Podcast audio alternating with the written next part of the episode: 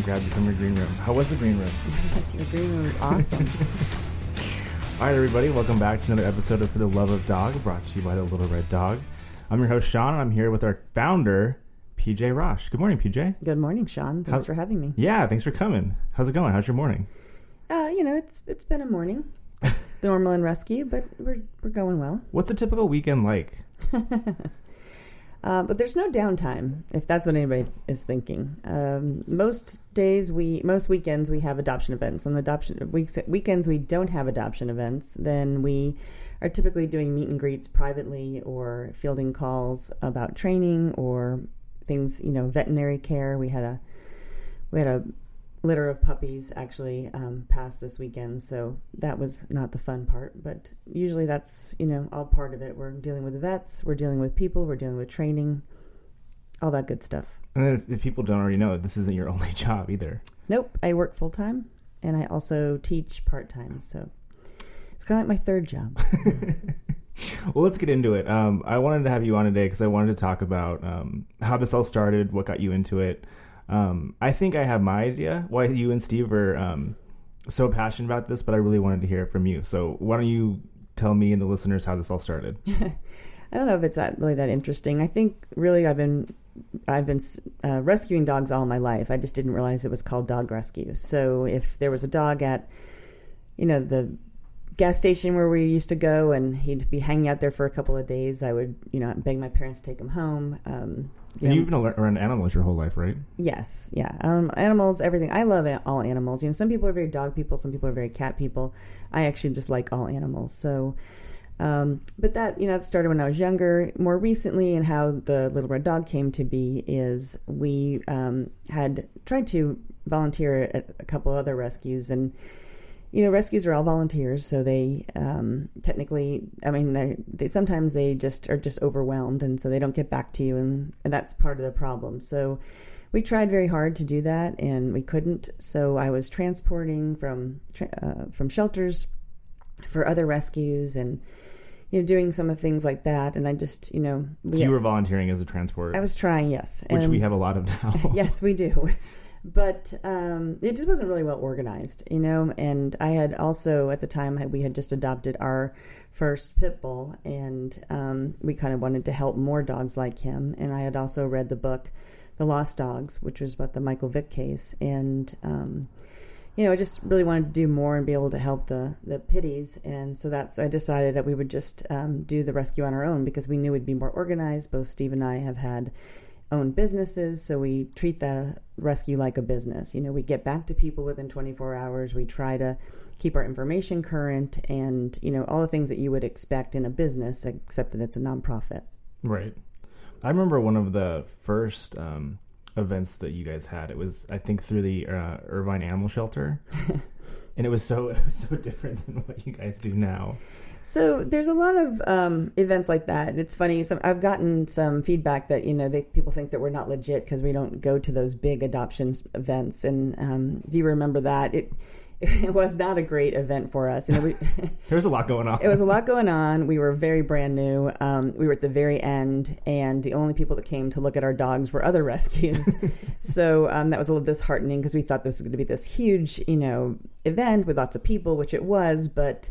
Um, we didn't really um, get any of that. I think we uh, ultimately adopted one dog, like later on, that happened that people happened to see there, which which was cool. But um, we it was just it's just hard. You're at when those big events, you know, you do get a lot of people, but then there's a lot of looky loos. You're competing with a lot of other rescues, right. A lot of volunteers. and it's just it's The just food trucks. it's kind of a madhouse. And um, we prefer, even though our events are still a lot going on, we just prefer the smaller events. It's just you know it's more one on one. People can spend time with the dogs, and then it's more concentrated. So that's what we prefer. So how did you guys transition from that into doing um, your current model of? I think typically it's an event every other Saturday. That's right. Well, for one thing, we're trying not to burn out our volunteers. I mean, everybody um, has you know jobs and families and obligations, so we we could definitely do them every every weekend and still have um, and you know have plenty of people coming there. It's just that we're trying to be mindful that there are other people out there who have things to do. So we do, um, like I said, when we don't have the events, we try to do meet and greets privately, which we do. So we end up doing that all weekend on the opposite weekends. But we just figured it works better if you're every other weekend. And a couple of re- reasons is that um, people get your cadence so they know you're going to be at the PetSmart every other week, so they know when to look for you. And again, that's um, just something that works, you know, with everybody's schedules. One of the things that I run into when I'm um, people ask me about the rescue and they're asking, you know, what it is that you do and um, if they can volunteer, the first question is always, well, where's their shelter and where can I go to their shelter? So, for those people that don't understand, can you explain how your foster network model works? Sure. So we hope to have a facility of our own one day. That would be amazing. We could actually uh, save more dogs that way. But right now, we're what is called a foster-based rescue, and what that means is that all of our dogs stay with uh, foster homes. So temporary homes, that people take them in and they help us, you know, potty train them and make sure that they can walk on a leash and understand how it feels to be in a home, you know, watch TV, you know, in a quiet way with the family, just part, you know, be part of the family. And that really helps the dog get adopted. So that's that model works really well. Even if I had a facility, we would still use fosters because they just help the dog, you know, understand what it's like to be part of the family. And these are dogs that you know, probably haven't had a good human in their lives, you know, whether they're puppies or whether they're th- three or four years old. So that's how it works. It takes a special person to be a foster. I am not a good foster because I tend not to want to let the dogs go, um, which, you know, people always say that, oh, I'm so sad. I'll be so sad when the dog goes. Well, the big, the good thing is if, you know, would you rather see the dog go and be sad or would you rather know the dog got killed in the shelter because we had no place to put, you know, no foster to put the dog? So, the fosters who are really good at it are ones that love the dogs. You know, they have a great bond with them, but then they also can see them go to their new home and be happy for them so that they can take in another dog and save another life. So it sounds like really it's one of the best ways to help dogs reacclimate to being around people versus just sitting at the shelter all the time. Yeah, definitely, and you know, and it's it's a tough job, and we you know we require people to have a really high grit level because you know dogs are going to come in, they're going they're not going to be potty trained, so they may have an accident, they may have uh, five accidents, you know, before they get it that they're you know they need to go outside. So it's you know, and you're reinforcing training, so it's it is a tough job, but it's something that really does help the dog. So it sounds like it would be pretty tough to find something on short notice then. It is. I mean, you know, some people really want, think they want to foster, and then they get into it and they realize it's it's hard, or they Sounds don't. As fun really, as they thought. Yeah, they're not. It, it's not fun. I mean, it is fun. It's a great. You know, it's like I think about that old line, that Peace Corps. It's the toughest job you'll ever love. I mean, I think it's like you know, it's a lot like that. Like it's really tough, but it's so rewarding.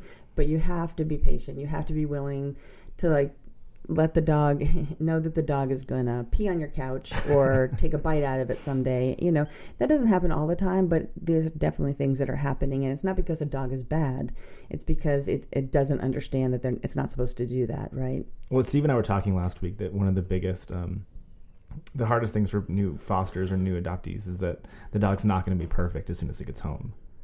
And I think people are still surprised by that.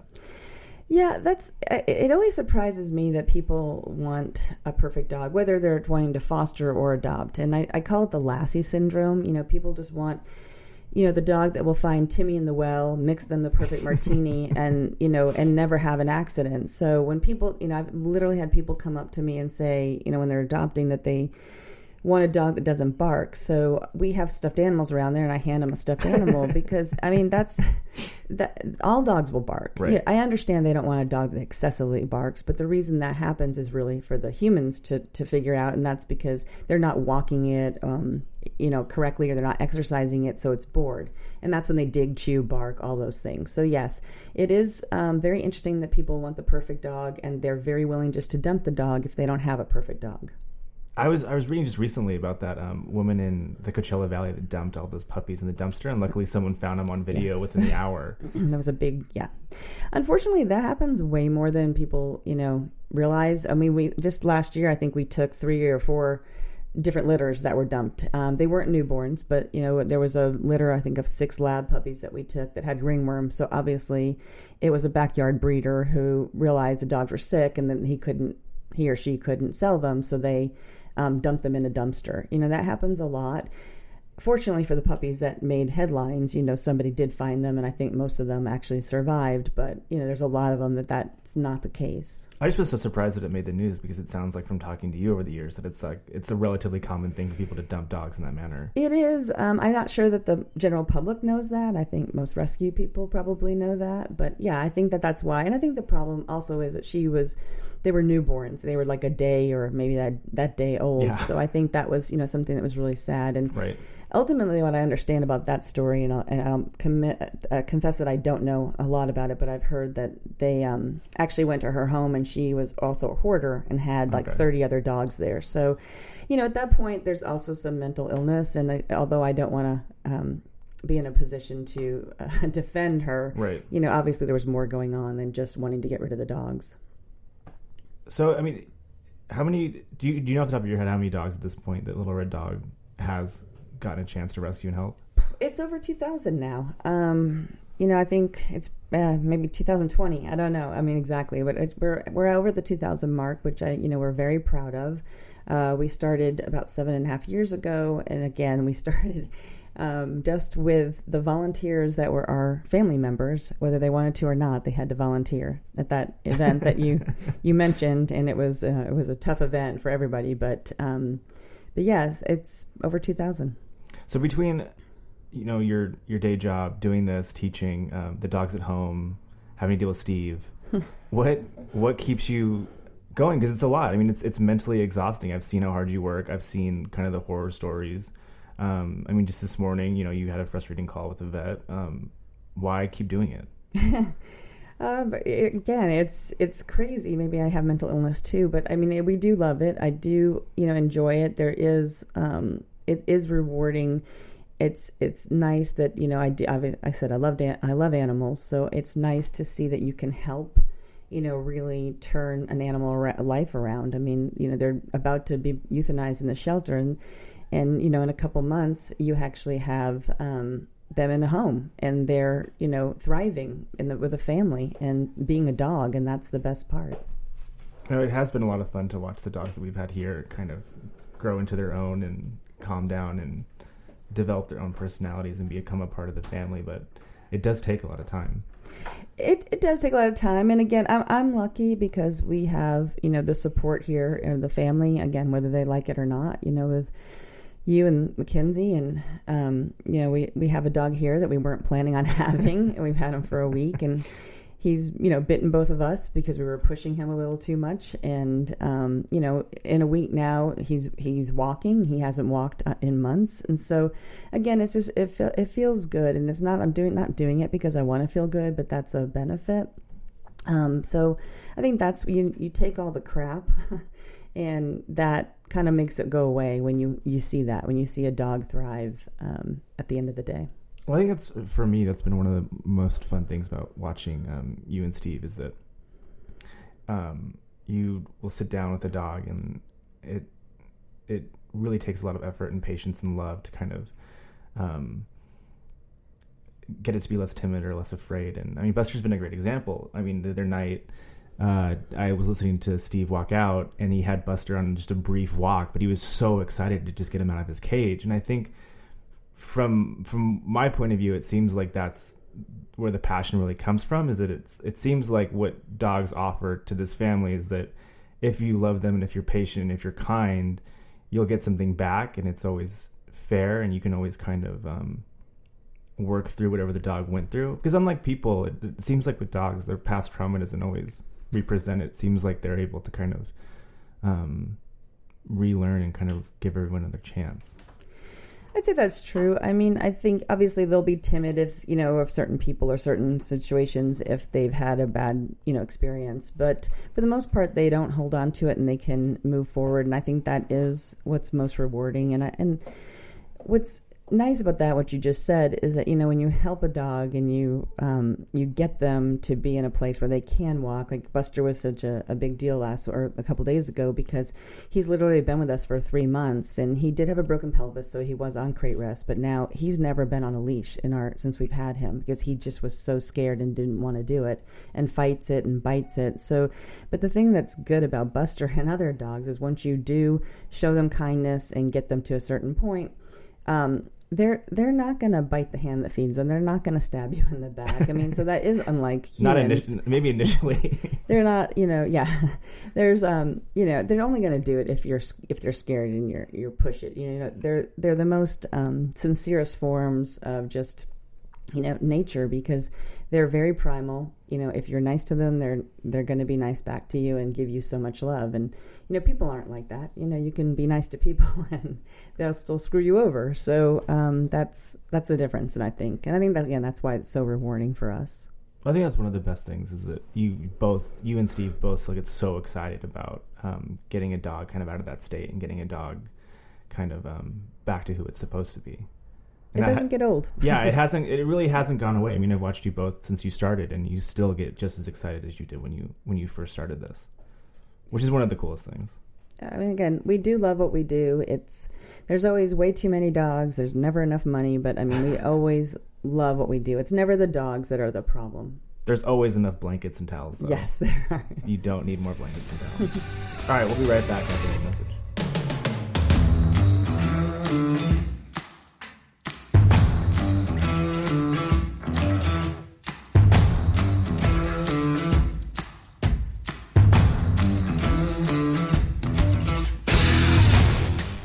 Hi, this is PJ Rosh, the founder of the Little Red Dog. Thanks for listening. Please subscribe to For the Love of Dog. And if you want to help, we need donations always. Go to thelittlereddog.com and click on donations and save a life. Thank you.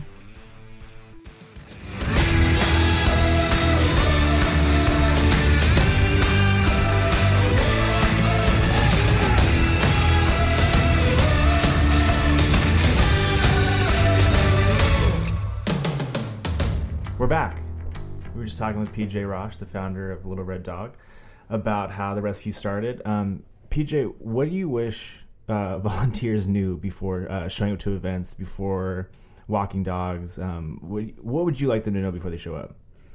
So it's a good question. I think, you know, little things, actually big things, but this the normal order of business. You know, wear closed toed shoes. A lot of people show up in you know, flip flops, people get hurt that way because if, if, the dog takes off, you're going to trip, you're going to fall, be you're going to lose the dog. Run. Yes, be prepared to run. No, we we haven't lost a dog in forever.